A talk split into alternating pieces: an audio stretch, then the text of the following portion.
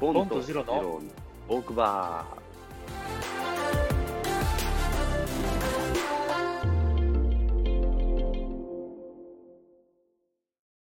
兄弟、兄弟芸人、アメトーークかな兄弟芸人みたいのをやってて、うん。うん。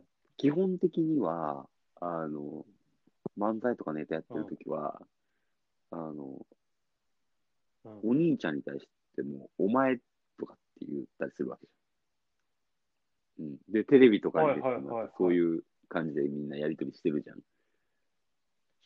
千原ジュニアうん。さんとかもそうじゃないの。ね。うんうん。だからうんで、そういうのが、要は、信じられないと。信じられないというか、言ったとしても、あの、うん。許せないと。兄側が。はいはいはいはいはい。普段は言わせ、弟に言わせてるけど、お考え兄からられない兄も面白くないと。はいはい。何を生意気にお前とか言ってんだって思っちゃうっていう芸人さんがちらほらいたりして。ううんん。で、えっ、と、千原兄弟は、そういうことないんだよ。全く。全くない兄弟もはいいはいるし、はいはい。そうけどやっぱそれがある兄弟もあって、はいはい。でミキとかも確かそうなんだよね。はいはいあるんだよね。気になっちゃう。気そうに。なっちゃうんだ。気になってるおし、で兄ちゃんの方がもその関係っていうのは、あの、両方分かってんだよ。うん。だから、あの、はいはいやっぱ兄は絶対なんだよね。だから、ああ。お前って別にこう、テレビ上だからできるんだって、そう、そう、テレビ離れたそうだよね。らできないし、ビジネスだから。うん、芸人さんとかも。なるほどね。結構そういう二人が多くて、そうだよなと思って。なんか育て方、育てられ方もそうだったから、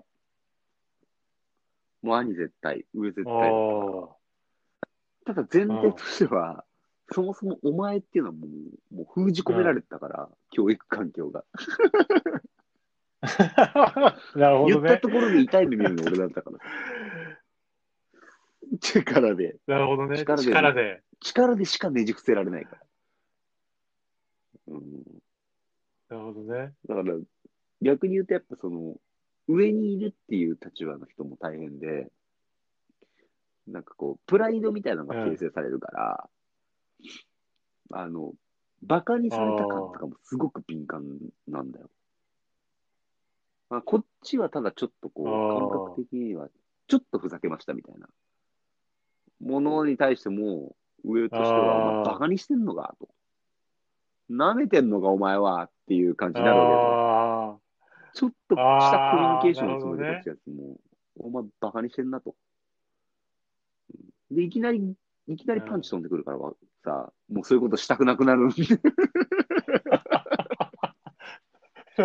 テンションが違うんだよ、いきなり。そう。どね。だからそういうのみたいに見るから、機嫌を伺うようになるんだよね。うん 今やめとこみたいな。今、そうそうそう。児童の悩みね。過去のね、過去の悩みの特性っていうか、まあ、そういうのをなんかこう、兄弟芸人さんの話を聞いてて。やっぱ今でもあるんだなっていうのが、うん大人になっても、そう、その環境って変わらないとこは変わらないし、ないとこはないし、そう、だからそれずっとやっぱ続くんだなっていう。